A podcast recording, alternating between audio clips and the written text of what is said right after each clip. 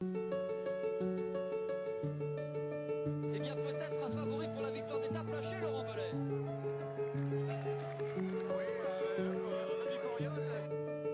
C'est gentil Thierry, pardon. On ne fait pas de vélo le Thierry, hein, on voit bien. Il vient du foot le Thierry, on voit bien, on voit bien. Chute Chute Un coureur, Patrick Un coureur est tombé dans le ravin, Patrick Sur notre gauche Un coureur est tombé il s'agit d'un coureur Attendez, je vais regarder descendre de ma moto Je, oui, je vais attendre Je regarde bien Alex Zoule Avec l'attaque d'Andy Schleck, là, c'est Nibali, le premier à sauter dans sa roue. Franck Schleck est juste derrière. Et Alberto Contador qui vient de partir. Lance Armstrong est lâché. Lance Armstrong est lâché. Et il est littéralement à pied, comme on dit, euh, dans les milieux cyclistes, alors que tout le monde le Bonsoir tout le monde, en ce jeudi 25 octobre 2018, ça y est, la présentation du Tour de France 2019 a eu lieu. Donc ben forcément, euh, nous, commissaires de course, nous allons analyser euh, ces premières informations. Donc euh, pour ma part, c'est Benjamin. Avec moi pour analyser ce parcours, Daniel. Bonsoir Daniel. Salut Benjamin, salut tout le monde. Également Cédric. Bonsoir Cédric. Bonsoir à tout le monde. Avec nous également Baptiste. Bonsoir Baptiste. Bonjour, bonjour à tous. Et enfin Charles. Bonsoir Charles. Salut Ben, bonsoir à tous. Alors, ben, pour commencer, on va ben, tout simplement dire ce qu'on a pensé un peu de, de, ce parcours avant de rentrer euh, plus dans les détails. Et euh, pour commencer, bien, euh, je vais interroger Cédric, euh, la neutralité suisse, pour savoir objectivement euh, ce qu'il pense de ce parcours, ben, qui ne va pas d'ailleurs en Suisse cette année. Euh, donc, Cédric, qu'est-ce que tu en penses? Merci Benjamin. Alors, euh, un avis tout à fait objectif, c'est que je le trouve relativement bon. Un parcours qui me semble bien équilibré, avec euh, une première semaine où il y aura déjà de l'action. On va éviter la purge de cette année. Un parcours assez casse-pattes où on aura l'occasion de voir tous les profils avec des occasions de se mettre en avant, les sprinters, les punchers, les baroudeurs, évidemment les grimpeurs. Et ça, je trouve que c'est vraiment très appréciable. Euh, et j'espère, théoriquement, en tout cas, il devrait y avoir plus de spectacles que cette année, avec plus d'étapes où, même si ce ne sont pas les, favoris pour le classement général qui vont se mettre en évidence, il y aura toute une série de coureurs qui vont avoir des chances de gagner l'étape, plutôt que de voir les équipes de sprinters vraiment tenter de faire euh, gagner l'un des leurs. Au niveau des points un peu plus négatifs, et je vais conclure brièvement, euh, à mon avis, il n'y a pas assez de contre-la-montre. J'aurais préféré avoir un, plus, un deuxième contre-la-montre individuel un peu plus long, au détriment, pourquoi pas, du contre-la-montre par équipe, parce que ça me semble être une discipline qui est vraiment importante dans le, cyclisme. Il y a toujours la, discussion des étapes de montagne, est-ce qu'elles sont bien tracées ou pas. Je pense qu'on va y revenir plus tard. Et peut-être une remarque pour conclure un peu négative, je trouve que ces étapes de montagne sont trop courtes. Et euh, la nature du cyclisme, c'est quand même de faire de l'endurance. Et là, il y a quand même, sauf erreur, pas une étape qui dépasse les 150 km, alors qu'il y en a des très longues en pleine. En montagne. Et ça, c'est un peu en montagne, je dis. Ouais. Mhm. Peut-être je me trompe, c'est le sentiment que j'ai. Et ça, c'est un peu une. dommage. Une, ok. Ce qui est alors, tu, voilà, tu, mettrais, tu, mettrais, combien oui. à ce parcours si tu devais le noter sur 20 Première impression? Alors, je dirais, sans trop réfléchir, 16, parce que je le trouve bien équilibré. D'accord. Charles, voilà. toi, je crois que tu as apprécié. Euh, c'est une bonne surprise ce parcours pour toi. Ouais, ouais, bah Cédric a déjà pas mal expliqué le fond de ma pensée, donc je vais pas trop m'attarder. C'est en effet une belle surprise. Le seul petit bémol que je mettrais, c'est cette présence du contre-la-montre par équipe. Enfin, c'est un exercice qui est intéressant, mais j'aimerais vraiment pas que ça devienne une norme. En fait, je préférerais que ça apparaisse tous les 3-4 ans, mais qu'on qu systématise pas pardon, euh, l'exercice chronométré, parce que enfin, ça désavantage quand même pas mal l'équipe au final. Donc c'est un petit peu dommage. Et pour euh, aller assez vite et donner une note, je mettrais peut-être 15 sur le parcours. Alors par contre, il y en a un qui ne va pas être du tout d'accord, euh, je crois, avec ces, ces, bonnes notes que vous avez, euh, avez données jusqu'à maintenant. C'est Baptiste. Baptiste, toi, c'est euh, un peu la soupe à la grimace, ou plutôt, du moins, c'est une peur de voir un Tour de France encore plus terne que les précédents. Oui, c'est ça. En fait, je suis, assez mitigé euh, à, la vue de ce parcours. Il y a grosso modo euh, quelque chose qui me plaît beaucoup, qui est enfin, enfin le retour de la très haute, de la haute, même de la très haute montagne, de la très haute altitude, en fait, surtout sur le route du Tour de France. Euh, pour rappel, quand même, on revient de loin. Il y a trois ans, enfin, en tout cas pour le Tour de France 2016, ASO avait réussi la prouesse de tracer des étapes dans les Alpes sans jamais franchir les 2000 mètres d'altitude, ce qui est quand même balèze quand on grimpe des cols dans les Alpes. Mais cette fois, en trois semaines, on va passer sept fois au-dessus des 2000 mètres d'altitude, dont parfois trois fois en une seule étape. Il y a, je crois, trois arrivées au sommet à plus de 2 mètres d'altitude ce qui est du jamais vu sur l'histoire du Tour. Donc voilà, ça, ça me plaît parce que de fait, on sait que l'altitude et la très haute altitude, la, barrière des 2000 mètres par exemple ou des 2200 est un vrai facteur physiologique et peut avoir des incidences sur la course. Donc ça, ça me plaît. J'aime bien que le Tour fasse ça. Malheureusement, j'ai l'impression que ce retour à la très haute altitude, c'est un peu fait au détriment d'étapes de montagne mieux tracées qu'elles ne le sont.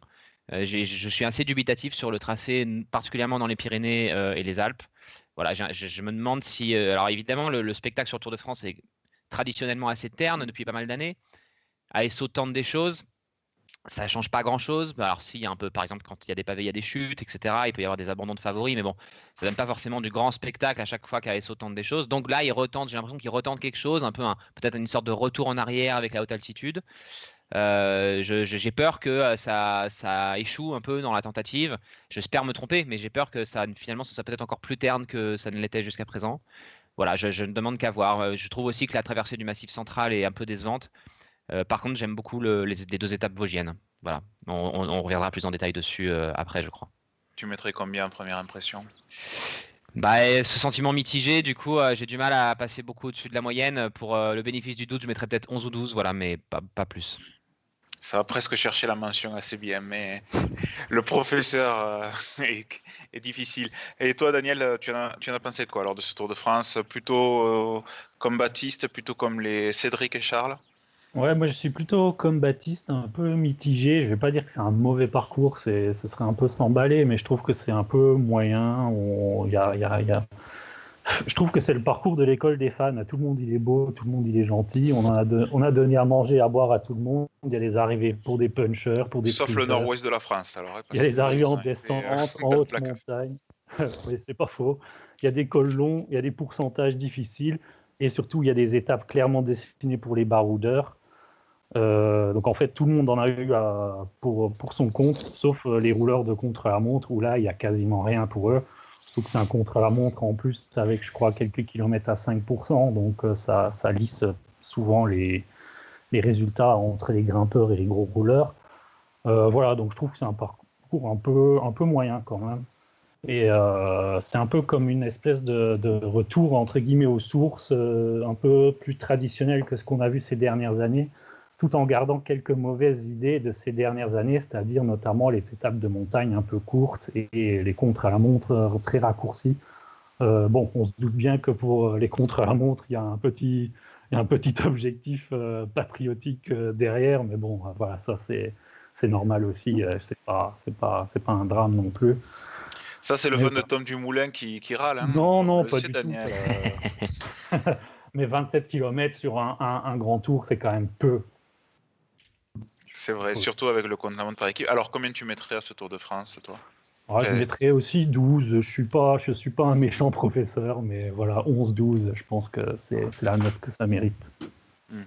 Bon, ça reste de bonnes notes. Pour ma part, euh, le, point, le point positif que je, que je vais vraiment soulever, c'est cette première semaine, après la purge euh, de, la, de cette année. Euh, l'an prochain, euh, je pense déjà aux futures émissions des commissaires de course en direct euh, à 18-19h, voire 20h, les soirs des étapes. On, risque de garder des forces. On risque, non, c'est bien, on va garder des forces qu'on avait perdues à essayer d'analyser le, néant absolu de, de, la première semaine de l'an dernier. Après, c'est vrai, je vous rejoins sur le kilométrage des étapes de montagne qui est un peu décevant et également euh, que les étapes de montagne prises une par une, c'est pas forcément euh, tip top. Euh, je, redoute également que l'arrivée à Val Thorens bloque également la course dans les Alpes. ça, ça me fait peur. Autant les Pyrénées, l'enchaînement, je le trouve plutôt bien. On va y revenir. Autant dans les Alpes, ça me fait un peu peur. cependant, le gros point positif pour ma part, c'est qu'on a énormément, j'ai l'impression, d'étapes qui peuvent convenir à euh, des coureurs offensifs. Quand je dis offensif, je ne parle pas pour le classement général. Je fais une petite croix dessus euh, sur les dernières années, sur les, gros mouvements sur le classement général, par contre. Benjamin On ah là là là là. On, a perdu Benjamin en direct. à l'arrière. Alors, hop, je suis revenu, désolé. Ah on, essaie de, on essaie de me faire taire. Il est tombé euh, dans le ravin. Ouais, tout ça, tout ça, Attends, le parapet, Benjamin. le parapet, Benjamin. Mais je suis de retour, donc je ne sais pas où c'est que vous m'avez perdu. Euh...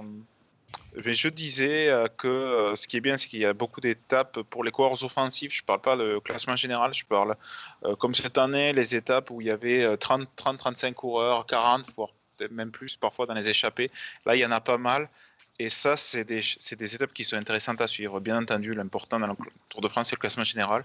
Mais à défaut, si on n'a on pas de, de, bagarre pour ce classement général, ce qui peut arriver, on aura au moins pas mal d'étapes avec euh, de la bagarre pour euh, la victoire, ce qui, euh, ce qui est déjà pas mal.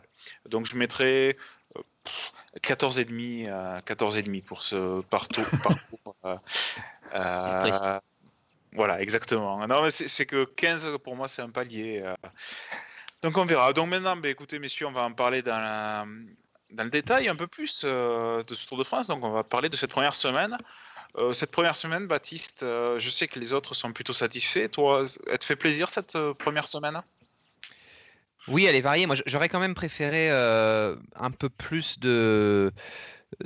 J'aime bien quand la première semaine recèle un peu plus de pièges. Là, j'ai l'impression qu'il y en a pas tant que ça. Quand je dis piège, je dis des étapes, par exemple l'étape des pavés ou des arrivées en boss bien senties comme il y a eu pu y avoir à Mur de Bretagne ou au Mur de Huy aussi il y a, trois ans, je crois. bon, effectivement, ce qui est intéressant dans cette première étape, c'est que à l'image d'ailleurs de la dernière, comme à chaque fois, je crois d'ailleurs que le Tour est allé à la planche des belles filles. très tôt dans la course, on va avoir cette entrée dans les Vosges avec deux étapes assez bien dessinées. Euh, vers Colmar et vers la planche des belles filles. Euh, une étape un peu, euh, comment dire, un peu montagne russe d'abord, puis une deuxième avec cette montée finale qui en plus a été rallongée d'un kilomètre avec un deuxième palier à 20%. Donc assez vite, moi j'aime bien comme ça que dès la première semaine, il n'y ait pas trop d'attente, que déjà on, aborde la moyenne montagne et des, vrais cols, des vraies ascensions un, peu longues et difficiles, et qu'on ait quand même comme ça une hiérarchie qui se dégage. Je trouve ça plutôt agréable. D'autant que la hiérarchie aura déjà commencé avant parce qu'il y, a un chrono par équipe dès le deuxième jour. Euh, les étapes entre le chrono par équipe et les Vosges ont l'air euh, aussi un peu, euh, un peu accidentées, avec potentiellement des victoires pour Puncher. Donc je trouve que c'est peut-être des trois semaines la mieux, celle qui est la mieux dessinée. Baptiste, je vais te poser une question qui est sur le live. Mélissa qui nous demande le mur de Gramont au début d'une étape, ça sert à quoi À qui? Ça sert à faire joli dans, sur les images. Voilà, c'est comme la traversée euh, de la cour du Louvre devant la pyramide euh, à la partir d'une étape. C'est pour euh, le rayonnement, de la, le rayonnement touristique dans le monde. Voilà, tout simplement. Alors, Charles, cette première semaine, est-ce qu'on pourrait avoir une valse du, des maillots jaunes? Première étape pour sprinter, deuxième qu'on monte par équipe, troisième pour puncher, à la moyenne montagne qui arrive assez vite. ça pourrait permettre de voir un nombre de coureurs différents s'illustrer. Ouais, ouais, c'est fortement possible qu'on ait plusieurs maillots jaunes, 4 ou 5 lors de, la première semaine. Après, ça dépendra de qui prendra la, tunique lors de l'arrivée à la planche des belles filles.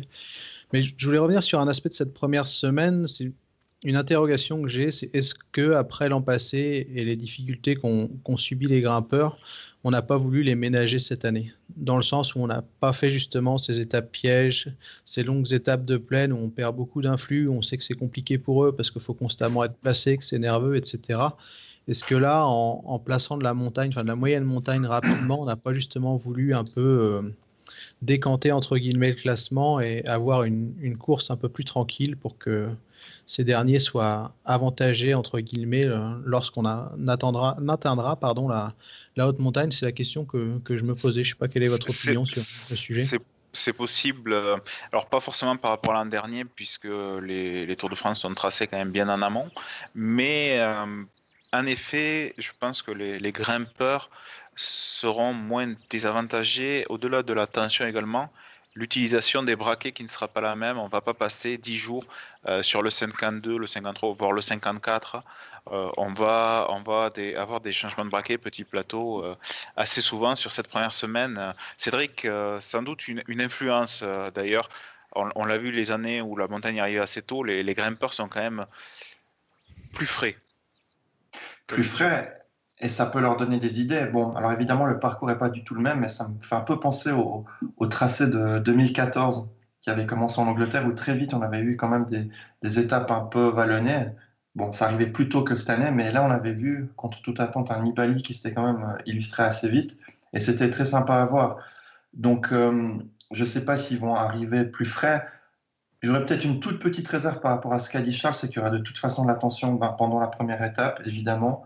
L'étape qui arrive à Épernay, je ne sais pas, euh, enfin on ne connaît pas encore le profil, donc est-ce qu'il y aura des routes relativement étroites qui seront empruntées pour arriver à ces côtes? Le cas est-ce qu'on risque de se retrouver avec un peu de, stress dans le peloton pour bien passer le leader à l'approche de ces pseudo-bergs Peut-être que là, il y aurait quand même un danger de chute et de stress. Et il y a quand même l'étape de Nancy assez, vite. Donc il y aura heureusement pas une longue semaine d'étapes plates, mais du stress, il y en aura forcément. simplement parce que c'est le Tour de France et parce que s'il y aura un classement qui va très vite se décanter, comme tu l'as mentionné à juste Benjamin, les écarts sont quand même relativement minimes et donc euh, voilà, il y aura un stress qui me semble tout à fait logique et naturel. Daniel c'est vrai que le point qui est peut-être important à préciser, c'est que d'après les, premières infos qu'on peut avoir, les, étapes plates euh, des 3-4 premiers jours ne sont pas vraiment totalement plates euh, comme des billards. Quoi. Ce sont quand même des étapes un peu où ça monte, ça descend. A priori, ça doit tournicoter un peu. Euh, c'est pas plat comme euh, la Vendée ou, ou ce qu'on a pu voir par ailleurs. Et donc, ça, ça, change peut-être un peu l'impact physique sur certains grimpeurs. Euh, après, on parle de, la montagne dans les Vosges. Euh, bon, moi, c'est un peu le coin que je connais et que j'apprécie, donc euh, ça me fait plaisir de voir deux belles étapes vosgiennes. Mais mon inquiétude, c'est qu'il ne s'y passe pas grand-chose à ce stade-là de la course. les favoris ne devraient pas faire la course. Ça, risque d'arriver plutôt groupé, de, se décider dans les derniers hectomètres. Euh, voire même, euh, je, me dis pourquoi pas un outsider euh, qui, qui, prend une échappée, qui garde le maillot jaune pendant les 15 premiers jours de, ce Tour de France, puisque la vraie haute montagne n'arrive qu'au bout de deux grosses semaines. voilà, Est-ce que tu ne penses pas, Daniel, que la planche des belles filles est quand même devenue un vrai rendez-vous pour les, pour les favoris Alors oui et non, parce que oui et non. après, je vais laisser la parole, mais je pense que certains coureurs sont capables de, entre guillemets, de millimétrer leur pic de forme pour vraiment la troisième semaine et de, quitte à perdre 20 secondes sur la planche des belles filles. Euh, bon, on a vu Froome l'année dernière faire, euh, faire 15 premiers jours sur le Giro euh, un peu en dedans avant de vraiment sortir de sa boîte. Je crois que sur la planche des belles filles en 2017, on a aussi, on a aussi eu ce scénario-là où certains favoris avaient lâché un peu de l'Est avant de, s'améliorer au fil des jours. Donc, euh, je ne serais pas surpris que le même scénario se produise. Mais Charles, euh, la planche des belles filles, je, reviens dessus. Euh, est-ce que, par contre, ça ne pourrait pas mettre une première hiérarchie chez les favoris? Cette hiérarchie dont on sait que tant qu'elle n'est pas établie, tout le monde reste dans les roues parce que tant que je lâche pas, ben, j'ai une chance de faire un super résultat. Ouais, pour ma part, je mettrais quand même un petit bémol à ce que dit Daniel pour une raison assez simple en fait, c'est que la planche des belles filles, ça sera pas une ascension sèche. Il y aura, si je me trompe pas, cinq ascensions avant, dont une qui n'est pas répertoriée. Donc, il y aura forcément des écarts pour moi parce qu'il y aura des coureurs qui seront moins bien et je pense que l'ascension, enfin, cet enchaînement pardon d'ascension va permettre à, des coureurs déjà de faire des différences. Il y aura des coureurs qui auront perdu le Tour de France, je pense déjà, lors, lors de cette sixième étape. Après, il ne faut pas oublier que l'ascension de la planche des belles filles a été rallongée un petit peu aussi, donc on peut pourquoi pas avoir encore plus de, de différences. Et je suis assez optimiste pour ma part par rapport à cette, cette étape. Baptiste, tu voulais réagir oui, je trouve que là, c'est vrai que ce que dit Daniel est, vrai, dans le sens où euh, une étape de montagne qui arrive euh, au cinquième jour de course peut donner une hiérarchie qui en fait est ensuite démenti par la suite de la course. Ça, c'est vrai. Malgré tout, la planche des belles filles reste une ascension qui, naturellement, crée des écarts. Il y a euh, quasiment toute la montée est à plus de 10%. Euh, dans les deux derniers kilomètres, il y a deux longs passages à 20%, puisqu'il y en a un deuxième qui a été rajouté. Je veux dire, Il n'y a jamais eu pas d'écart à la planche des belles filles depuis que le Tour le pratique et ça ne ça risque pas de changer. Par contre, c'est vrai que typiquement, il y, a, un an et demi maintenant, à l'été 2017, on avait vu un Fabio, un Haro aérien comme pas possible dans la planche des belles filles et il a même été en jaune un peu plus loin, entre autres grâce à ça. Puis il avait un peu décliné en fin de tour et il avait terminé 4 ou 5e, je me souviens plus. En tout cas, il, était assez redescendu dans la hiérarchie. Donc euh, ça ne voudra pas dire que ce sera définitif, mais euh, voilà, il y aura forcément des écarts dès cette étape-là. Donc c'est voilà, c'était ce que je voulais, je voulais dire. Et juste aussi un petit mot, puisqu'on a un peu évoqué euh, les étapes d'Épernay et de Nancy comme étant des étapes faussement plates. comme information qu'on a pour l'instant, l'étape d'Épernay est agrémentée dans son final de 5 ascensions relativement courtes, mais pentues. Et surtout, les 500 derniers mètres seront à 8%. Donc clairement, ce ne sera pas pour un sprinter. Hormis Sagan, mais bon. Ouais, voilà, hormis un Sagan, mais voilà, qui, ne battrait pas des sprinters si jamais il s'imposait, mais plutôt des punchers à la, à la, Philippe ou à la Van Avermaet, quoi. Ou à la Colbrelli, ça, ça, peut faire penser un peu à l'étape de Quimper de, de l'année passée. Ouais, c'est vrai, ça ressemble un peu, mais de mémoire, le final à Quimper était un peu moins dur quand même. Mais je, euh, veux dire, le, le, dernier kilomètre. Et alors l'étape de Nancy, on n'a pas trop d'infos, mais il semblerait que ce soit le même parcours qu'en 2014, c'est ça, tu disais Benjamin, et que euh, du coup ça avait été assez animé cet ce jour-là, et c'est Matteo Trentin qui s'était imposé. Ouais, il y avait euh, deux côtes dans le final et en effet sur les sur les mini profils qu'on a des étapes de plat, euh, il y a deux côtes qui apparaissent également. Euh, donc en 2014, c'était Trentin qui s'est imposé devant Sagan et Galopin. Tom Dumoulin avait fait quatrième. cependant, il n'était que ils étaient moins d'une trentaine de coureurs à, à finir ensemble. allez, si un peu plus 40 coureurs parce qu'il y avait une chute dans le dernier kilomètre, mais le 42e était à plus d'une minute pour euh, donner euh, plus ou moins ce qui s'était passé. Euh, c'était vraiment une arrivée qui avait fait quelques petits dégâts. Alors bien sûr, quand je dis dégâts, je ne parle pas forcément des, coureurs placés pour le général. Et encore, on se rappelle qu'il y a quelques années, Richie Porte, sur un souci mécanique, avait perdu du temps sur une, sur une étape un peu comme ça. Mais en effet, c'est une fin d'étape animée. pas forcément pour un sprinter, même ceux qui passent un peu les bosses. Mais c'est là où elle est vraiment intéressante, je trouve, cette semaine, cette première semaine, parce qu'on là, on, fait un peu le listing et on a déjà trois étapes Épernay, Colmar et, la planche des belles filles qui, qui, peuvent permettre des scénarios de course intéressants. Donc, je trouve que c'est plutôt pas mal. On n'a pas encore évoqué trop le, le premier week-end, mais euh, on aura l'occasion d'y revenir, je pense, à un moment. Il y a quand même pas mal d'ascensions de prévues, que ce soit le samedi ou le dimanche, et des étapes assez casse-pattes en perspective. Je pense. Eh ben, écoute, euh, puisque tu nous lances samedi, dimanche. Donc deux étapes euh, vallonnées. Euh, c'est de la moyenne montagne pour la première. L'autre, c'est pour puncher, mais on ne peut pas considérer que c'est de la moyenne montagne. Alors pour ma part, Saint-Etienne, c'est peut-être la seule étape piégeuse qu'on ait. Par contre, Brioude, euh, même si le, final sera très difficile, la côte de Saint-Just est, est difficile, on peut être déçu par le massif central. Et je crois que Baptiste, c'est ce que tu es, déçu. Bah oui, je trouve que c'est dommage parce que euh, l'étape Macon-Saint-Etienne, par exemple, elle est très belle. Elle est très belle jusqu'à 50 km de l'arrivée. Et les 50 derniers kilomètres, c'est un peu un mouroir, quoi. Il y a une très belle, euh, un très bel enchaînement de, côtes difficiles, de 3, 2, et 3 ou deuxième catégorie. Peut-être même il y aura peut-être de la première catégorie là-dedans, je sais pas, on n'a pas encore le détail. Il y a des, il y a des belles petites bosses euh, vraiment typiques du coin. Mais grosso modo, ça s'arrête à 50 km de l'arrivée sur 200 et la fin n'est plus qu'une succession de faux plats. Alors ça reste difficile, c'est toujours en prise, hein, c'est jamais vraiment plat dans ce coin-là, mais on a du mal à imaginer autre chose qu'une une échappée au long cours. voilà, des étapes un peu. C'est une étape qui me fait un peu penser à, à ce genre d'étape qui arrive aux Rousses quand on va par dans ce coin-là, dans, le, dans les Vosges. Euh, dans le Jura, pardon, excusez-moi, euh, voilà, qui est des étapes qu'on a remporté euh, Lilian Calmejane ou Sylvain Javanel dans, dans, dans, un passé récent.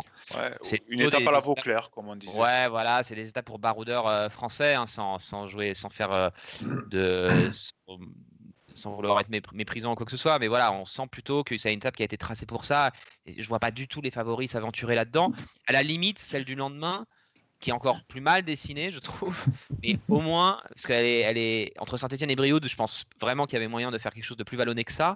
Mais à la limite, il y a cette côte à 13 km de l'arrivée qui a l'air assez difficile. Et voilà, là, je vois davantage. Euh, en plus, ce sera le 14 juillet. On arrive chez Romain Bardet. Voilà, à mon avis, rien que lui déjà, il va tenter quelque chose. Et si lui bah, d'autres vont tenter aussi. Enfin voilà, donc je, je pense qu'il y aura de l'animation un peu plus dans le final de celle-ci. Mais je trouve que ouais, c'est un, un, peu dommage que d'avoir tant de dénivelé positif sur ces deux étapes pour, à mon avis, si peu de résultats. pardon, Cédric, tu voulais réagir Juste réagir. Il y, a un problème, c'est qu'on aimerait tous voir les favoris se battre et être offensifs et s'attaquer les uns les autres tout au long de la course, mais on sait que c'est pas possible. Et là, ils auront déjà l'occasion de se mettre en évidence dans les Vosges. Forcément, ils le seront dans les Pyrénées et les Alpes. Et donc, est-ce qu'ils auront la, est-ce qu'ils auraient la capacité ensuite vraiment de batailler de façon volontaire dans un quatrième massif montagneux? On peut en douter. Donc, je, comprends tout à fait les réserves de, de Baptiste, mais par contre, si on parle de spectacle pur, on sait bien qu'il y a des jours où le spectacle va être assuré par d'autres types de coureurs et typiquement bah, l'étape de Saint-Etienne peut être assez sympa, en tout cas le début, pour voir qui arrivera à prendre l'échappée, sachant que très certainement, enfin, il y a un certain nombre de probabilités que cette étape se joue via une échappée au long cours. Donc là, ça sera un autre type de spectacle, mais qui sera quand même agréable et toujours plus agréable qu'une longue étape de plaine. Donc je comprends ces réserves, mais je pense que ça sera quand même relativement sympa à les regarder. Ouais, alors, juste avant Charles, ouais, euh, juste pour réagir sur ce que tu disais, Cédric. En effet, je pense que ça, va être une étape, euh, si on nommait le classement général Saint-Etienne, qui va être magnifique à suivre. Hein. Euh, je pense qu'on va avoir beaucoup, beaucoup de bagarres. Et après, ben, il faut espérer, mais là, on est dans des vœux pieux, euh, de, de voir un coureur qui gagne pas trop mal, prendre l'échappée, creuser, avoir 10 minutes d'avance. Mais bon, là, ça fait beaucoup de si. Euh, euh, donc, plutôt que de partir dans des prévisions abracadabrantesques, je vais passer la parole à Charles. Ouais, ouais, je voulais juste dire que, enfin, après, on a, a peut-être deux visions différentes du tracé, mais pour moi, ce que je veux défendre, c'est vraiment cette idée ou cette notion de parcours équilibré où on peut pas faire 21 étapes de montagne, c'est pas possible. Donc, à un moment, on a de la montagne dans les Alpes et les Pyrénées, on a la moyenne montagne, on a les étapes pour baroudeurs, on a les étapes pour sprinter. Enfin, au moins un grand tour, c'est pas 50 muritos comme on a sur la Volta, c'est justement un parcours équilibré où tout le monde peut s'exprimer. Et c'est là où je trouve que ce week-end, euh, dans le Massif central, est intéressant parce qu'on a deux scénarios possibles. On a tout d'abord celui le plus probable, c'est vrai, je pense que vous avez raison là-dessus, d'une échappée de baroudeur de 20-30 qui s'échappe mais on a aussi cette possibilité où s'il y a une équipe qui veut mettre le feu, il y a de quoi faire. Quoi. Le, parcours est là pour qu'il se passe quelque chose. Après, comme d'habitude, c'est une formule toute faite, mais c'est les coureurs qui font la course. Donc on verra. Je pense que je pense qu'AG2R tentera, tu vois, sur Saint-Etienne et sur Brioude également. Je pense que, alors, je dis pas que ça va réussir à faire quelque chose, mais je, je crois vraiment qu'ils tenteront un coup. Euh, parce que tout simplement, on arrive près de chez eux, on arrive près de chez Romain Bardet, donc ils vont vouloir euh, mettre à profit des, une étape que beaucoup peuvent se dire justement euh, où il se passera rien. Et, Benjamin, oui? J'ai une question. Tu penses pas que oui, il y aura une attaque, mais qui sera plus une pseudo-attaque pour montrer à quel point c'est un coureur offensif, mais qui va finalement déboucher sur rien? Une attaque de com en quelque sorte. Une attaque disruptive. voilà, je cherchais le mot. non, je, non, non, je, pense en plus même pas, euh, pour être plus sérieux, je pense qu'on verra plus euh, l'équipe rouler à bloc, euh, genre à 60-70 km de l'arrivée, tu vois, pour le, la côte de la Croix de Part, tout ça, pour essayer de faire une grosse sélection et se retrouver à 5 ou 6 dans un groupe de 30. Et après, on ne sait jamais, mais non, je ne crois pas grand-chose non plus. Mhm. Daniel, toi, tu, en penses quoi? Tu, tu, vois quelque chose sur ces étapes, hormis euh, pour la victoire d'étape euh? Non, pour le classement général, non. Après, c'est vrai que le point sur euh, Romain Bardet, puisque c'est son coin, ça, tient la route. Effectivement, il sera motivé pour, pour se montrer.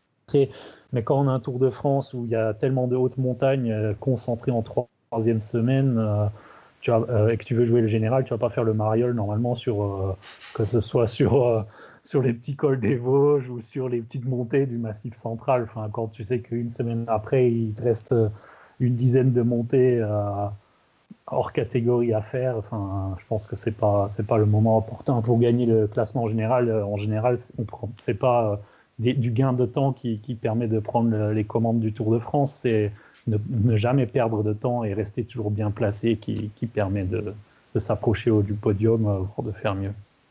Même si, attention, on se moquait de Guerin Thomas euh, l'an dernier qui faisait les, petites bonifs et au final, bon, il n'y en avait pas besoin. Mais bon, bref. On arrive à la première journée de repos et ensuite ben, deux étapes de, transition, euh, voire même, euh, non je dis n'importe quoi. D'abord il y a Saint-Flour-Albi le lundi une étape euh, vallonnée de moyenne montagne dans sa première partie qui ensuite euh, se termine par du plat alors qu'il y avait bien de quoi faire euh, mieux. sachant que quand même avant d'arriver à Albi, il y a une, bosse, donc je sais pas qu'est-ce qu'elle vaudra, mais attention pour les sprinters, mardi repos, mercredi Albi Toulouse, ben, il n'y a pas grand chose à dire puisque je crois que les organisateurs ont tout fait pour que l'étape soit le moins difficile possible. C'est comme ça, même si je pense que vu la route qu'il semble prendre, il y aura il y aura de l'espoir pour les échappés. Maintenant, euh, encore faut-il que ces, échappés euh, osent. Et quand on sait qu'il y a les Pyrénées derrière, pas sûr que les échappés osent. On arrive dans les Pyrénées, euh, Charles, Toulouse, Bagnères de Bigorre, une étape qui passe par le col de Pays-Ressources et Ourquette dans 6 ans. C'est la première étape des Pyrénées et c'est une étape ben, qui fait penser beaucoup à celle qu'a gagnée Julien Alaphilippe cette année. Ouais, une bonne grosse étape de merde, quoi. Tu te demandes pourquoi aller sur le parcours. ah ben, on va avoir une grosse bagarre pour la pour l'échapper. Ça sert à ouais, enfin, ça sert à rien. C'est pour le général, en effet. Et c'est super long. Cette étape pêchesque là qui sert à rien, je, comprends pas. Alors c'est faux parce que si ça avait été pêchesque, euh, euh, la dernière ascension était à 50 km C'est vrai, mais à coule pas, il y a que 30 km. Non, mais c'est pour éviter les, les, longs déplacements. Euh hors course. Là, on les fait en course. C'est plus écologique. Non, mais autant la faire toute plate. c'est ça que je comprends pas. Oh non, non, non, non, non. Je préfère avoir euh, euh, une étape euh, comme ça, même si, et c'est là le, Si, ça va être une étape pour Baroudeur parce que Baptiste, juste après, on a le seul contre-la-montre individuel du parcours. Pau, Pau. au, moins, on pourra se dire, puisqu'on parlait de, de, pêcheux, que Pau, cette fois-ci, nous gâchera pas une étape de montagne. Bah oui, pour une fois, on se tape pas. Voilà, c'est-à-dire qu'on a quand même l'étape euh, pêchesque, ou en tout cas pour échapper dans les Pyrénées, où effectivement, je vois très mal une bagarre euh, entre favoris, mais au moins elle n'arrive pas à Pau. Non, oui, ce chrono à Pau, 27 km, chrono individuel, c'est le seul du parcours. Hein. Il, y a le, chrono par équipe évidemment au deuxième jour, mais en chrono individuel, c'est le seul. Euh, bon, il est beaucoup moins difficile que celui de cette année au Pays Basque mais il est quand même pas tout plat. Il y a deux bosses sur le parcours qui ont l'air, d'après ce qu'on peut avoir sur le, dossier de presse, pas trop difficile non plus, mais bon, quand même, un petit peu de pourcentage, pas, que des faux plats. Et les, dix, derniers kilomètres, par contre, là, sont tout plats. Donc voilà, on, sans doute un chrono pour spécialiste. Ce qui est intéressant surtout, c'est que c'est seulement la 13e étape. Il y aura eu une seule étape de haute montagne dans les Pyrénées avant et la planche des belles filles et le massif central avant. Mais voilà, euh, c'est pas entre les deux massifs, c'est pas en fin de deuxième massif ou quoi. Donc il y aura quand même pas mal de fraîcheur encore dans les jambes des rouleurs, ce qui leur permettra sans doute de faire davantage de différence qu'en fin de grand tour. Cédric. Oui, justement, j'ai une question parce qu'on dit souvent que les contre-la-montre en fin de grand tour euh, nivellent un petit peu les niveaux des uns des autres, ce qui explique pourquoi les, rouleurs sont généralement pas beaucoup plus forts que les spécialistes de, des classements généraux. Là, tu penses vraiment qu'il y aura un, une grosse différence entre les rouleurs qui sont très bons? Et est-ce que justement Dumoulin pourrait pas en profiter s'il participe à la course pour euh, prendre pas mal plus d'avance sur ses adversaires que si le, le contre-la-montre avait eu lieu à la fin? Et globalement, je trouve que c'est une très bonne idée de le mettre là et de ne pas mm. avoir de contre-la-montre à la fin. Qu'est-ce que vous, en pensez Je ne suis pas sûr que ça se joue tellement sur euh, enfin que ça nivelle le niveau en fin de grand tour, mais on, dit plutôt que ça, joue sur la fraîcheur, non, je pense. Typiquement, euh, cette année, on a vu Roglic euh, tout donner sur la dernière étape des Pyrénées et un peu coincé dans le chrono. Je pense que là, sur une configuration comme celle-là, un Dumoulin, comme tu disais, ou un Roglic, euh, va beaucoup plus mettre à profit ce chrono avant de s'être usé en montagne, à mon avis. Mhm. Daniel, toi, tu en penses quoi effectivement, le positionnement du, chrono entre euh, au sein même d'un triptyque de montagne, même si la première étape ne euh, devrait peut-être pas être à 100% du côté mais c'est assez sympa et original, donc euh, à suivre. effectivement, bah, vous soulevez peut-être la problématique d'un coureur comme Dumoulin qui pourrait faire une différence ici. Ce serait aussi original pour lui et son équipe de prendre, par exemple, les commandes à ce moment-là de la course et de devoir euh, assumer un maillot jaune pendant plusieurs étapes de montagne d'affilée. Bon, après, on s'avance un peu sur, sur les détails des individuels, ce qui n'est pas forcément le but de cette émission, mais c'est un scénario qu'on n'a pas forcément l'habitude de voir, donc euh, je trouve que ça peut être intéressant. Même si je trouve que le chrono est un peu léger et pas assez dédié aux spécialistes. Et toi, Charles, alors il y a Samuel qui sur le live nous dit le chrono ça va faire perdre 1 minute 30 à nos Français qui sont nuls. Même plus en fait qu'une minute 30. C'est pas faux. Ouais, 1 minute 30 ça, serait pas mal en fait. Hein. Non mais sérieusement, 1 minute 30 ça serait pas mal euh, quand on voit les, les écarts. Ouais, bah fait, je parle pour euh, Romain Bardet par exemple. Ouais, 1 minute 30, euh, s'il perd que ça, c'est déjà pas mal, non? Ah bah oui, oui, clairement. Sur, 1 minute 30 sur un, contre-la-montre comme ça de 27 km, oui, ça serait déjà pas trop mal, je pense. Bon, par contre, donc, on a dit euh, ce qu'on a montre euh, placé assez tôt va, créer des écarts. Et Charles, euh, dès le lendemain, Tarbes Tourmalet, alors 117 km avec le Soulor au milieu. Bon, alors le Soulor, c'est des gros pourcentages, mais je pense que ça va pas faire grand chose. Par contre, le Tourmalet, première vraie arrivée au sommet de haute montagne avec 16 km à 8%. Ouais, ouais, une première, grosse bagarre. Une première grosse bagarre, certainement. Une première course de côte, mais une course de côte intéressante, puisque tu l'as dit, l'ascension est longue. Donc ce ne sera pas 5 euh, km à fond, comme on, peut le voir parfois. À noter aussi que c'est la première à arriver, euh, enfin la première ascension pardon au-dessus des, des, 2000 mètres. Donc là aussi, ça, ça peut être un facteur intéressant à prendre en compte. On a vu qu'aujourd'hui, lors de la présentation, plusieurs coureurs ont noté cette répétition d'ascension au-dessus de ce, fameux seuil des 2000 mètres. Donc, euh, ouais, moi j'attends quand même quelque chose de, cette étape. Le Tour Malais, Baptiste, on s'en souvient la dernière fois que ça avait été une arrivée au sommet. D'ailleurs, c'était par ce versant. C'était la dernière étape de montagne du Tour de France 2010 avec un mano à mano, Andy Schleck, Alberto Contador, euh, qui étaient partis, euh, les deux d'ailleurs, assez tôt dans l'ascension. Il faut mhm. dire que cette ascension est assez régulière, mais dure. Oui, puis Andy ensuite avait perdu son plan dans le brouillard, je crois. Non, euh, le Tour Malais, c'est vrai que c'est très dur. Il a eu son plan puisqu'il a gagné ce Tour de France 2010. Et voilà. euh, tu as parlé de 16 km, le, Tour le donne même à 19 bornes à 7,4%. Donc effectivement, c'est une très longue ascension qui monte au-dessus des 2000 bornes. En plus, plus on monte et plus c'est dur. Hein. Les trois derniers kilomètres sont à, sont enfin, il y a beaucoup de passages à plus de 10%.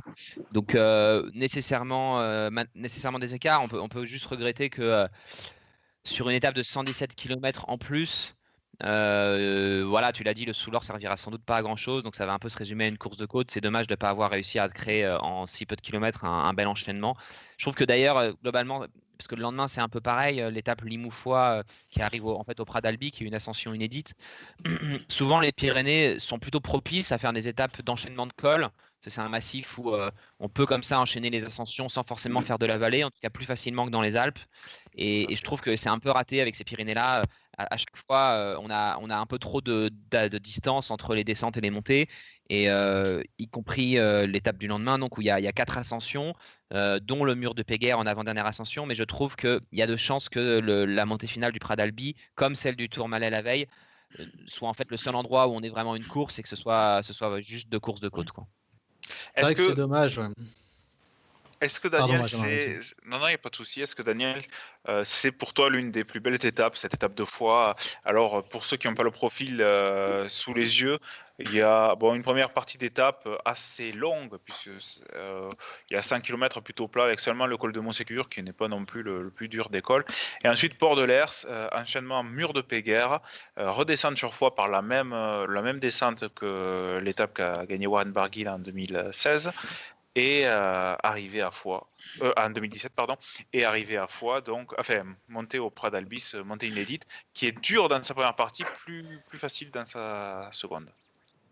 Ouais, effectivement, c'est une étape où le final, moi je trouve que ça s'enchaîne plutôt pas mal et c'est des, montées qui ont l'air plutôt plutôt sympas. Ça, ça change bah, justement des, des, étapes un peu plus traditionnelles et bah, je trouve qu'il y a un petit potentiel pour pour en profiter. Après, c'est peut-être un peu tôt dans la course. Peut-être que la veille au Tourmalet, le Train Sky aura, fait, aura assommé la concurrence en faisant une, euh, une Pierre Saint-Martin. Donc, euh, bon, je ne m'attends pas forcément à grand-chose quand même à ce stade-là. Mais euh, en tout cas, le terrain, et, le terrain de jeu proposé est plutôt sympa.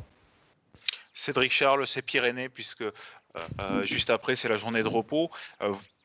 Vous en pensez quoi euh, Est-ce que c'est du gâchis ou est-ce que finalement ça monte en puissance euh, avec euh, trois étapes bien distinctes? Non, pour moi non. Après Cédric dira ce qu'il en pense, mais je, je vais me répéter un peu. Je reviens sur cette notion d'équilibre. On peut pas avoir que des étapes de montagne avec que des enchaînements tout le temps.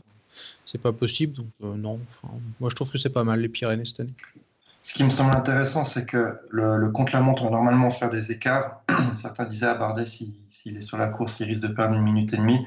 Il arrivera très certainement pas à récupérer cette potentielle minute et demie sur les deux étapes qui suivent. Parce que le Tourmalet, on peut perdre le tour là-dessus si on n'a pas des bonnes jambes, mais le, dernier exemple avec euh, Andy Schleck et Contanor montre que c'est très très difficile d'arriver seul et de, reprendre beaucoup de temps. Donc euh, voilà, tous ceux qui vont perdre du temps sur ce contre-la-montre n'arriveront très certainement pas à le récupérer sur les deux étapes qui suivent, ce qui est bien pour la fin de la course, mais, euh, ce qui montre aussi les limites du, tour actuel où c'est vraiment très difficile de faire des écarts en montée. Et même s'il y a cet enchaînement de col sur l'étape de fois, moi je vois pas vraiment des gros écarts euh, en, ressortie. Hein. D'accord. Alors ensuite, les Pyrénées repos à Nîmes le lundi 22 juillet. On a deux étapes, Nîmes-Nîmes 177 km et Pont-du-Gard-Gap. Alors Pont-du-Gard-Gap, c'est une étape où on aura un col sur la, fin, environ 8 km à 5%. Donc pas pour les sprinters. Et euh, me vient donc, euh, Daniel, cette question.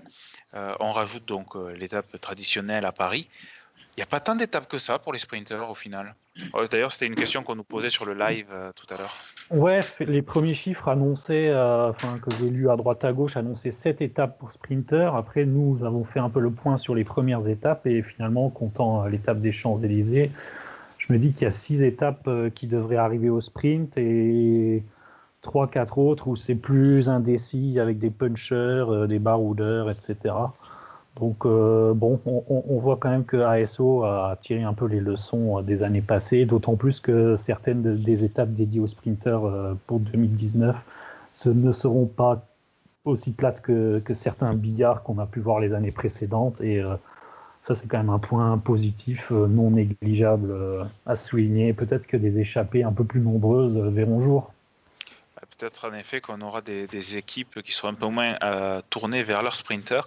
Messieurs, je vous propose qu'on ne parle pas trop vraiment de, cette étape Nîmes-Nîmes parce que euh, le seul intérêt qu'elle aura, c'est par rapport au vent et le vent, on ne va pas le prévoir euh, six mois à l'avance, voire même neuf mois en fait. Donc, je vous propose de rentrer immédiatement dans les Alpes. Et tout à l'heure, Baptiste nous a parlé de la très haute altitude. Jeudi 25 juillet, Embrun-Valoir, on rentre dans les Alpes de la plus belle des façons, col de Vars 2109 mètres d'altitude, col de l'Isoard 2360 mètres d'altitude et le col du Galibier par le col du Lotaré 2642 mètres d'altitude. Col de l'Isoard et col du Galibier par ce versant enchaîné. On ne peut pas ne pas penser à Andy Schleck, euh, Baptiste. Oui, bien sûr. Euh, son, grand mouvement, c'était quoi? Sur le Tour de France 2012, si je ne dis pas de bêtises? 2011, pardon, effectivement, ah, euh, avec sa fameuse attaque. Euh, euh, et, voilà, et on n'y croyait pas trop. On se demandait un peu ce qu'il allait foutre. Et puis finalement, il avait tenu, tenu, tenu. Hein. Rappelez-vous, c'était avec le couleur en jaune, tout ça. Et le Tour de France finalement gagné, gagné par. Le chien est pas d'accord. Pendant qu'un, ouais. c'est Val... c'est Piti. C'est le chien de Valverde. Et euh, bon, évidemment, on pense à Andy Schleck euh, et on pense à cette étape qui était un peu dingue, mais cette étape, euh, elle arrive au sommet. Et là, c'est pas le cas. et surtout, Baptiste, excuse-moi, puisque je, rebondis sur ce qu'on dit sur le live également. 207 km, Max qui nous dit une quasi taponnée. Oui, c'est vrai. C'est trois cols hors, hors catégorie, ou peut-être VAR, ce sera en première catégorie, mais bon, voilà. 207 km, les trois fois on franchit les 2000 mètres d'altitude.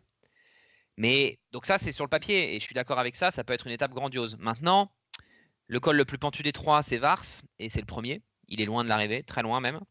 L'Isoar est pentu aussi, mais euh, finalement le sommet est à plus de 70 km de l'arrivée, donc c'est très loin. Pourquoi? Parce qu'il y a une grande transition avant le début du Galibier, et le Galibier fait 23 km de long, c'est beaucoup. Mais le Galibier, par ce versant-là, ça, ça dépasse quasiment jamais les 6%. Alors attention, les 8 derniers kilomètres sont très très durs, mais en effet, euh, en fait, jusqu'au Lotaré, c'est du, c'est du, c'est du faux voilà. Ils sont très très durs, mais même après, même le début, hein, même le début des 8 derniers kilomètres dont tu parles, c'est pas, c'est pas si dur, hein, c'est 6-7%, c'est pas plus que ça. Et évidemment, il y a, y, a, y, a y, a la, il y a la distance, il y a l'altitude, et j'espère, j'espère, moi je, suis pour qu'on revienne à des hautes altitudes, et souvent revenir à des hautes altitudes veut dire baisser en pourcentage. On a vu ces dernières années qu'ASO cherchait un peu, faisait la course à l'échalote du pourcentage avec les autres grands tours, et que ça donnait des résultats, mais pas forcément autant qu'ils espéraient sans doute. Là, on a l'impression que voilà, ils sacrifient un peu euh, sur l'hôtel du retour euh, à la haute altitude le fait d'avoir des très forts pourcentages à deux chiffres. J'espère J'espère que ce sera payant, mais j'ai un peu peur qu'une étape comme ça accouche d'une grosse souris quand même. Charles, une, étape comme ça qui accouche d'une souris, pour ma part, je ne peux pas y croire. Bon, il y a beaucoup de choses que je, ne pouvais pas y croire et finalement, mais on m'a montré que si, il fallait y croire. Mais, mais quand même, bon Dieu, trois, trois monstres, euh, deux, mythes, on, ne peut que voir du spectacle, c'est pas possible. Bah non, en fait, malheureusement, non. un peu Baptiste, mais en fait, enfin, c'est pas forcément le parcours qui pour moi est en cause sur ce genre d'étape, c'est le scénario, il dépendra essentiellement du classement général. On arrive à la 18e étape si je me plante pas. Si Chris Froome a 3 minutes d'avance, mais enfin, ça sera une procession avec une attaque sur les 5 dernières bornes du Galibier, puis basta quoi. Enfin, et ça sera une purge, comme tu le dis, Baptiste. Par contre, si on a des positions un peu plus resserrées en tête du général, avec euh, peut-être des grimpeurs qui sont à 30 secondes, 40 secondes du maillot jaune, d'un maillot jaune qui n'est pas forcément un coureur du Team Sky. Là, ouais, on peut avoir une étape grandiose, mais ça dépendra pour moi, encore une fois, essentiellement du, du classement général au, départ d'Embrun.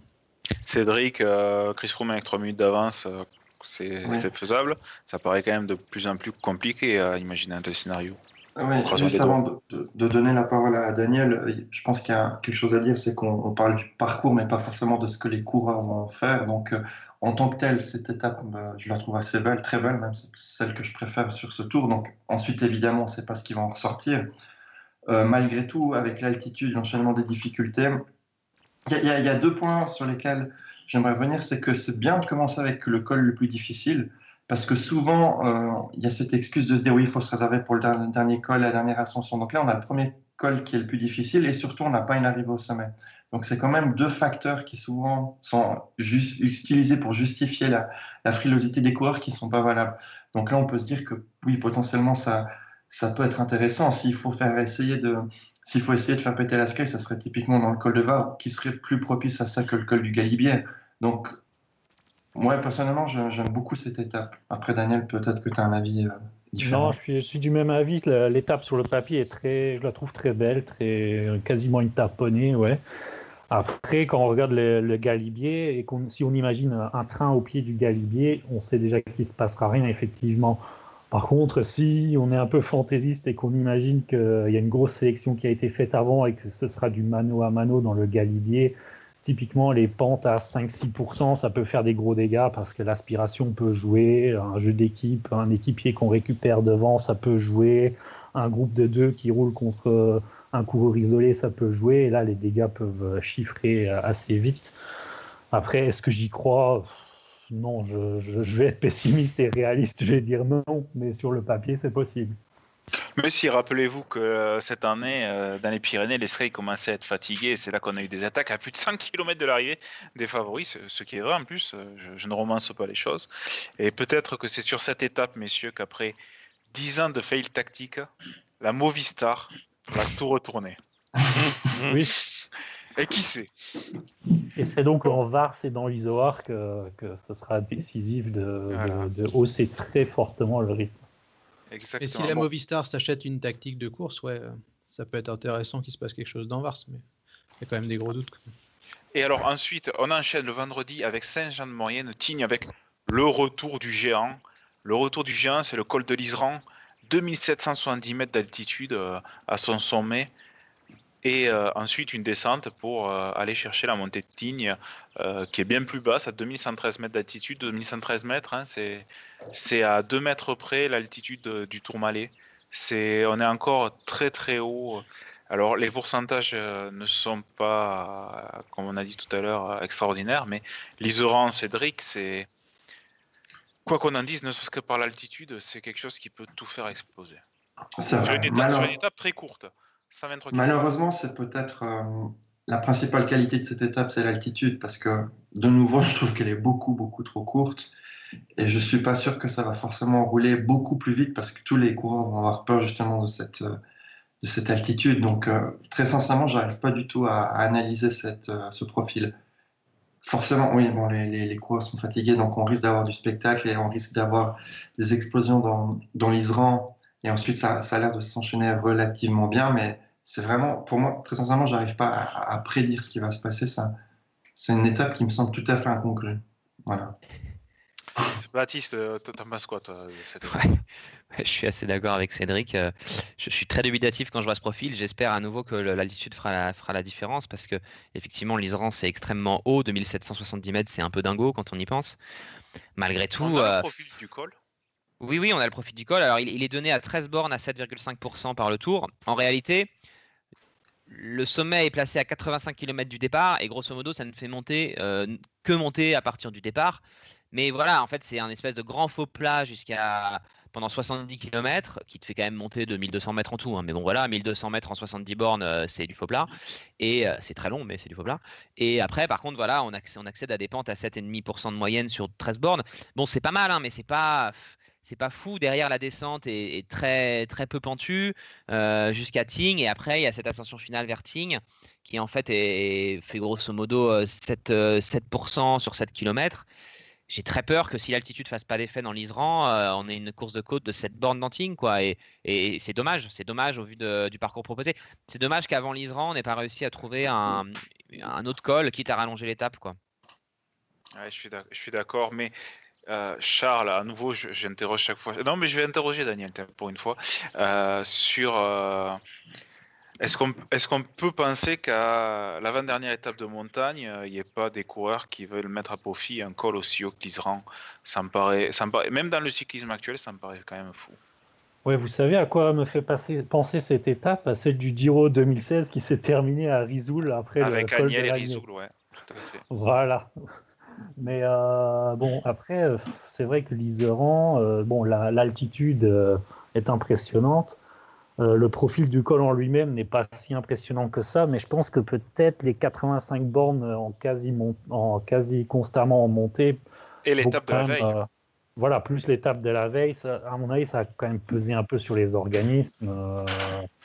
Euh, et il peut y avoir des, des coureurs qui pètent au fil des kilomètres, surtout si une équipe se décide à hausser le, rythme assez vite après le départ. J'ai du mal à Imaginez à quel pourcentage ça peut représenter ces 85 premiers kilomètres. Est-ce que c'est du 2% ou plutôt du 4-5% je... C'est pas régulier, tu sais, des fois tu as du 3-4%, il y a même un col qui doit être à 5%, après tu as un peu redescendre, 1%, 2%. Mais c'est le, le, truc où euh, les coureurs, quand ils arrivent au pied de l'Iseran, surtout s'il y a eu un rythme, et je pense qu'avec le, le, peu de bornes, il y aurait eu un vrai rythme, euh, je pense que dès, le pied de l'Iseran, qui sera très haut, hein, je rappelle que le pied de l'Iseran, c'est 1800 mètres, ça va s'écarter de partout. quoi. Et ça ne m'étonnerait pas qu'il y ait une, équipe qui, veuille monter au sprint. Ouais, tout à fait. Ça, c'est possible pour. Euh, bah, si, la veille, par exemple, ils ont vu que le leader du classement était un peu en difficulté, bah là, l'Iseran, il sera monté très, très rapidement, c'est sûr. Charles.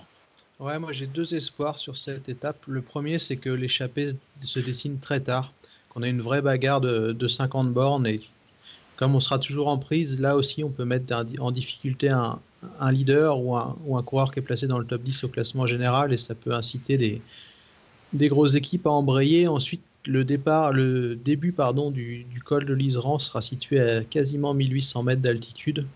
Donc au final, on aura quasiment la montée entière à, au niveau de ce seuil, enfin au-dessus de ce seuil euh, assez mythique des, des, 2000 mètres. Donc j'ai bon espoir aussi que l'altitude fasse son effet, surtout si le, les 50 premières bornes ont été compliquées. On arrive en fin de Tour de France. Enfin, j'ai peut-être plus d'espoir sur celle-là que sur celle d'avant, au final.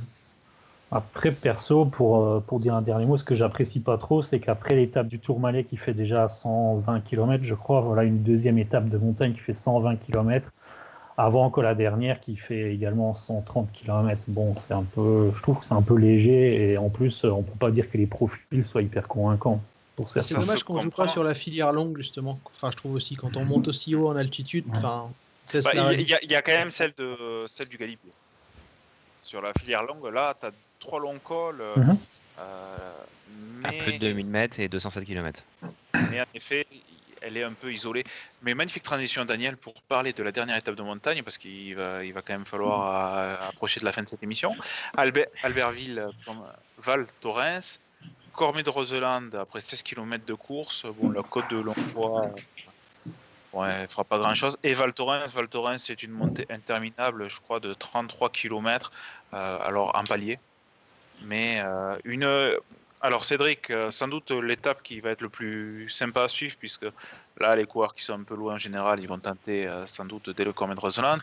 Et en même temps, une peur que j'ai, c'est que Val Thorens, en dernière arrivée en altitude, bloque un peu la course des Alpes. Bon, bah, c'est toujours le, même débat quand il y a une, très grosse ascension qui, conclut une étape. Je pense que ta résumé, ça sera soit génial, soit une purge. Mais euh, j'ai un espoir, c'est que les deux étapes précédentes qui justement ont été vraiment en altitude aient un impact assez prononcé sur la forme des principaux, favoris. Et là, on peut se dire que s'ils essayent de tout donner ou s'ils essayent de suivre, ils puissent totalement exploser. L'étape est pas si mal, mais elle risque, enfin, si elle est bien, ça sera peut-être aussi grâce aux deux étapes comme précédent. Baptiste, tu veux réagir, je crois. Ouais, euh, peut-être juste euh, réinsister, sur deux choses. D'abord, ce sera la veille de Paris. Donc, c'est la dernière euh, étape de montagne. Et ensuite, alors, bon, Benjamin, tu l'as dit hein, en présentant l'étape. Honnêtement, le Cormet de Roseland, qui est un très beau col, mais qui est en tout début d'étape, et la côte au milieu serviront un petit peu à rien. Donc, ça va être une montée sèche, en gros, a priori, même si le kilométrage est court. Mais la montée de Val Thorens, c'est quand même un peu une folie. Hein. C'est 33 km de long. Alors, la, pente moyenne est à 5,5%, mais c'est parce qu'en fait, il y a plein de replats, il y a même des descentes par moment. Mais en fait, quand ça monte, ce qui est quand même la plupart du temps, c'est plutôt à 7-8%. Alors, c'est pas des pourcentages dingues, mais c'est quand même sur 33 bornes. Et je pense que sur une ascension de France, qui troisième étape de, montagne, France, veille de Paris, dernière chance. 33 km d'ascension comme ça, ça peut être un peu n'importe quoi, je pense. Ouais. Et 2365 mètres d'altitude euh, au final. en plus. C'est euh, alors, je crois qu'on ne se rend pas compte parce qu'on a parlé euh, juste avant de l'Isran, on a parlé du Galibier également, mais Charles 2365 mètres d'altitude pour une arrivée du DTF du Tour de France, ça fait très longtemps que c'est pas arrivé. Je crois que c'est la troisième arrivée en altitude la plus haute. Il y a eu le Galibier justement en 2011.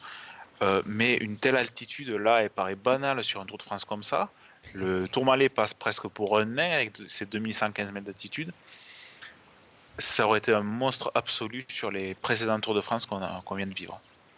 Ouais, puis Baptiste l'a dit, c'est 33 bornes. 33 bornes à la veille de Paris, après deux étapes où on aura enchaîné les, cols au-dessus de 2000 mètres. Cette ascension de Val de c'est un vrai monstre.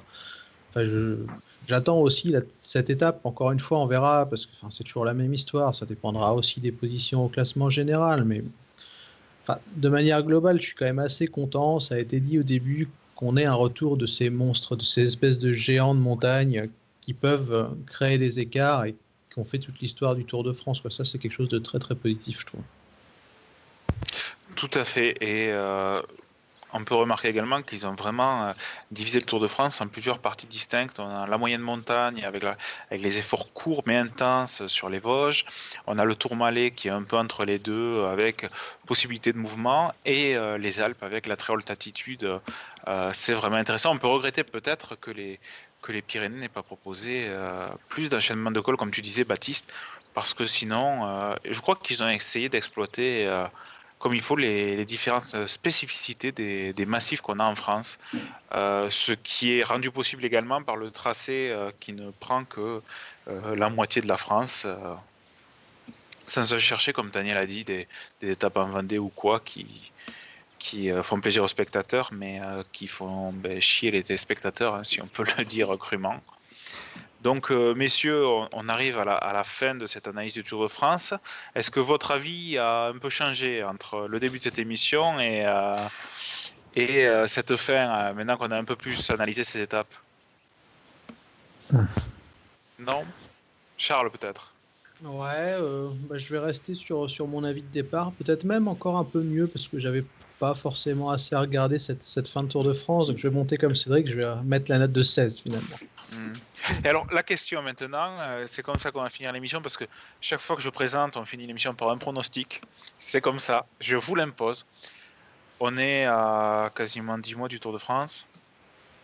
Je vais vous demander euh, le coureur se dégager, non pas par sa forme ou quoi que ce soit, puisque ça c'est pas possible, non. Euh, ce parcours quel coureur vous voyez le plus à l'aise dessus Et je vais commencer par Baptiste. Allez, paf. Alors, le coureur le plus à l'aise ou le coureur qui va l'emporter? Les deux. Si tu en as deux, vas-y, les deux. je pense que c'est un Tour de France qui peut, qui est qui est très bien pour les coureurs français. Et je pense qu'un Thibaut Pinot qui devrait refaire du Tour de France sa priorité la saison prochaine a vraiment un tour, euh, un beau tour pour lui. On a dit tout à l'heure que le tour passait chez Romain Bardet, mais il passe aussi chez Thibaut Pinot. On l'a pas dit, euh, puisque la, dernière ascension avant la planche de Belleville, c'est la côte de Chevrère et c'est tout à fait chez lui. Donc entre ça et des belles étapes de montagne avec de la haute altitude, des longs cols, euh, des efforts longs comme il les aime, euh, je pense vraiment qu'il peut faire quelque chose. De là à gagner le Tour de France, je suis pas sûr et euh, je, pense qu'on l'a dit, on a un petit peu parlé un moment, mais avec ce chrono placé un peu mieux et, de belles ascensions aussi, ce qu'il a nous a montré cet été pour son premier Tour de France dans l'impôt d'un leader du général, je vois assez bien Primoz Roglic se régaler.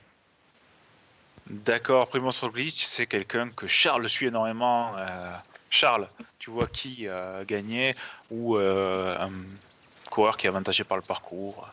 Bah, je, vais donner trois noms. Bah, euh, d'abord, alors, histoire d'emmerder les pronostics des autres. 3, Cédric 4, Daniel 5. c'est ça l'idée. Et toi, tu auras le droit à 10 comme ça. On et ensuite, Milanello viendra en gagnant. Alors, c'est Milanello dans un podcast, c'est assez magique. C'est un, ancien, euh, ancien membre du forum qui, qui avait la particularité, lorsqu'il présentait des courses, d'annoncer 40 favoris. Euh, je, vous rappelle qu'on est en, en, live en plus et qu'on ne peut pas éditer derrière. Mais bon. c'est pas grave, c'est un clin d'œil sympathique. Un clin d'œil très sympathique. Bref, pour revenir à, à nos moutons, je, comme je le disais, je vois trois coureurs, et non pas 39, qui sont capables de briller sur ce type de parcours. Sur la filière longue, Baptiste, tu l'as dit, Thibaut Pinot, je pense que ça peut être très intéressant. Surtout, on connaît ses facultés de récupération en troisième semaine s'il n'est pas malade. Je pense qu'il peut très bien s'en sortir. Je dirais, enfin, j'oserais dire aussi euh, Nero Quintana. S'il est au niveau qui a été le sien il y a 2-3 ans, je pense que dans les Alpes, ça peut, ça peut faire un carnage, malgré que mes chers collègues commissaires ne semblent pas d'accord avec moi. Et le troisième, c'est Egan Bernal. C'est Egan Bernal qui, je pense aussi, peut faire d'énormes ravages sur ce, sur ce Tour de France et damer le pion à, à son leader asthmatique Chris Froome. Daniel. Alors moi, celui que je vois bien, c'est quand même Simon Yates qui va euh, tout miser sur le Tour de France et qui devrait quand même trouver un parcours à, plutôt à sa convenance, avec pas mal de montées pour Puncher sur les deux premières semaines où il pourra prendre un peu de temps. Et après, bah, la question sera de savoir s'il pourra survivre à la très haute montagne. Et bon, a priori, euh, pourquoi pas. Et sinon, bah, mon grand favori, ça serait quand même Chris Froome, euh, qui va bien se préparer, qui va zapper le contre à la, la préparation en contre à la montre pour doubler euh, sa préparation en montagne. Et il devrait pas rencontrer de difficultés majeures pour enfin accrocher son cinquième Tour de France. Cédric. Alors moi, je vraiment... Ouais. Non, il y a trop de descente. non, plus sérieusement, euh, bah, s'il y va, je pense qu'il sera un très bon équipier parce que, a priori, c'est quand même le genre de montée où il pourra aider son, son leader Thibaut Pinot. Donc, je pense qu'il peut être très bon euh, pour, son, pour le travail qu'il aura accompli s'il y va. Sinon, ben, Froome, c'était le naturel, mais je ne sais pas pourquoi. Je, je sens qu'il aura un problème quelque part et que Bernal va vraiment tirer les marrons du feu et s'imposer vraiment en gagnant, voire même une ou deux étapes au Voilà. Mm. C'est vrai que Bernal, moi aussi, ça, ça me parle. Ça me parle, euh, vu que les Sky arrivent à gagner tous les Tours de France. Euh, mais euh, Katmapay dit que Bernal sera sur le Giro. Donc je vais parler de notre Colombien. vu qu'en off, j'avais dit que je ne parlerais plus de Quintana, même s'il y a mon petit cœur qui croit toujours. Miguel Angel Lopez. Miguel Angel Lopez euh, qui aime ses, hauts cols, tout ça, je le vois bien. Et sinon, bien entendu, de cœur, Thibaut Pinot. Euh. Mais vu que, vu que Baptiste en a parlé, je vais parler de Romain Bardet. Romain Bardet motivé par, euh, par euh, la rivalité avec Thibaut Pinot, ou alors Warren Barguil qui se réveille. Non, mais bon. Plus sérieusement, attention à Tom Dumoulin s'il prépare vraiment ce Tour de France. il, peut, il peut faire quelque chose. ce qui pourrait lui coûter à Tom Dumoulin, ça serait de prendre le maillot jaune et devoir faire face à l'équipe qui, si elle n'a pas le maillot jaune, peut être la plus compliquée à gérer euh, lorsqu'elle attaque, c'est la Team Sky. Et c'est sur ce mot que nous allons arrêter cette présentation du Tour de France parce qu'on en reparlera de toute façon en juin. On risque de réanalyser un peu ce qu'on a déjà réanalysé, mais avec en plus les états de forme et six mois de saison à analyser. C'est l'heure de nous quitter. Charles veut parler avant cela. Je le vois trépigner. Charles, je te laisse la parole. Ouais, puisque c'est toi qui proposes des, pronostics à chaque fois, je vais vous en proposer un petit rapidement. Maintenant qu'on a le parcours, quelles seront les quatre équipes Conti invitées au Tour de France 2019 Mouillez-vous, chers amis. Fortunéo, Fortunéo, ensuite Cofidis, je pense que c'est obligé. Euh, en 3. Direct Énergie. Ouais, je suis pas sûr, Direct Énergie. il y a les étapes pour Calme Jeanne. Ouais, ouais, c'est vrai que ça arrive à Albi. S'ils si, font pas, s'ils mettent pas Calme Jeanne, il y aura une révolution. Hein. Une révolution chocolatinienne. Euh, le problème, c'est Wanty. Euh, je suis pas sûr. C'est, il y, aura quatre invitations, donc Cofidis, Fortunéo, Direct Energy Wanty. C'est qui? Là, j'en oublie une euh, équipe qui pourrait poser problème. C'est qui? La Vital Concept. Vital, Concept, voilà. je crois que Wanty va passer à la trappe. Hmm. Voilà mon pronostic. Ce qui serait dommage d'avoir euh, quatre équipes françaises invitées pour la plus grosse course du monde. Euh, ouais, si, tu, prends les noms, si tu prends les noms des coureurs qui composent ces quatre équipes, euh, alors il y a Max qui donne Delco, Bardiani, Willard, Tarteletto. Non, non. Ah, je pense que Wanty sera. Je, je, Wanty ne fait pas, le poids niveau, niveau nom par rapport aux équipes françaises. Ils ont Guillaume Martin, mais, excuse-moi, il y a Greppel, il y a Barguil, il y a Calmejean, il y a, Terpstra. Ça va, être, ça va être serré. À savoir aussi que dès 2020, Wanty devrait avoir sa place assurée s'ils continuent à performer comme ils le font sur euh, les circuits Il ne faut pas oublier non plus que le Tour de France part de Belgique. Bien sûr. Ça serait aussi assez étonnant qu'une équipe belge. Tu sors, qui, dans les quatre équipes françaises? Moi, c'est ouais, je sors Direct Énergie. Direct Énergie parce que ça passe pas par la Vendée, puis voilà, c'est réglé je pense qu'il y a des... Ouais, je pense qu'il y a des chances que, vu que le tour part de Belgique et que Vital Concept a certes, s'est certes renforcé à l'intersaison, mais qu'ils n'ont pas forcément recruté des coureurs euh, tellement aptes à briller euh, sur un parcours du tour comme celui-là, je vois bien euh, ASO récompenser Vital Concept en les invitant partout, sauf sur le Tour de France, où ils garderaient Wanty pour euh, notamment parce qu'il y a le départ en Belgique. Et avec plus ou moins, voilà, déjà, ce serait en, leur, en, leur, vendant ça un peu comme une, une, étape, euh, enfin une progression, et que le Tour de France sera la prochaine étape. Voilà. Ou, alors, euh, vu que, alors on n'en a pas parlé de ça, mais Christian Prudhomme va demander à l'UCI pour l'interdiction des SRM en course. peut-être qu'on peut, il peut et l'augmentation des bonifications également. il va peut-être demander également d'inviter une cinquième équipe. Oui, ça, c'est. Il peut pas, parce que la réglementation de l'UCI a interdit les pelotons de plus de 175 ou 175. Oui, la réglementation interdit les bonifs et il veut demander une dérogation, donc euh, il pourrait. Mais je pense que l'UCI ne fera pas. Ça, c'est un peu ouvrir la boîte de Pandore si tu commences à faire ça. Toutes les courses le feront. Donc, euh. C'est pas faux. Bon, allez, c'est l'heure de se terminer. Donc, euh, pendant euh, l'hiver, vous allez avoir plusieurs émissions. On en a déjà enregistré pas mal. Vous avez déjà eu la première sur l'avenir des coureurs français en grand tour. Euh, il est temps de vous dire au revoir. De toute façon, on se retrouvera également en live, peut-être dans le courant de l'hiver, on verra. Sinon, vous aurez droit à des émissions déjà enregistrées ou qu'on enregistrera plus tard. Merci, messieurs. Bonne soirée, tout le monde. À bientôt. À bientôt. Au revoir. Ciao, à bientôt.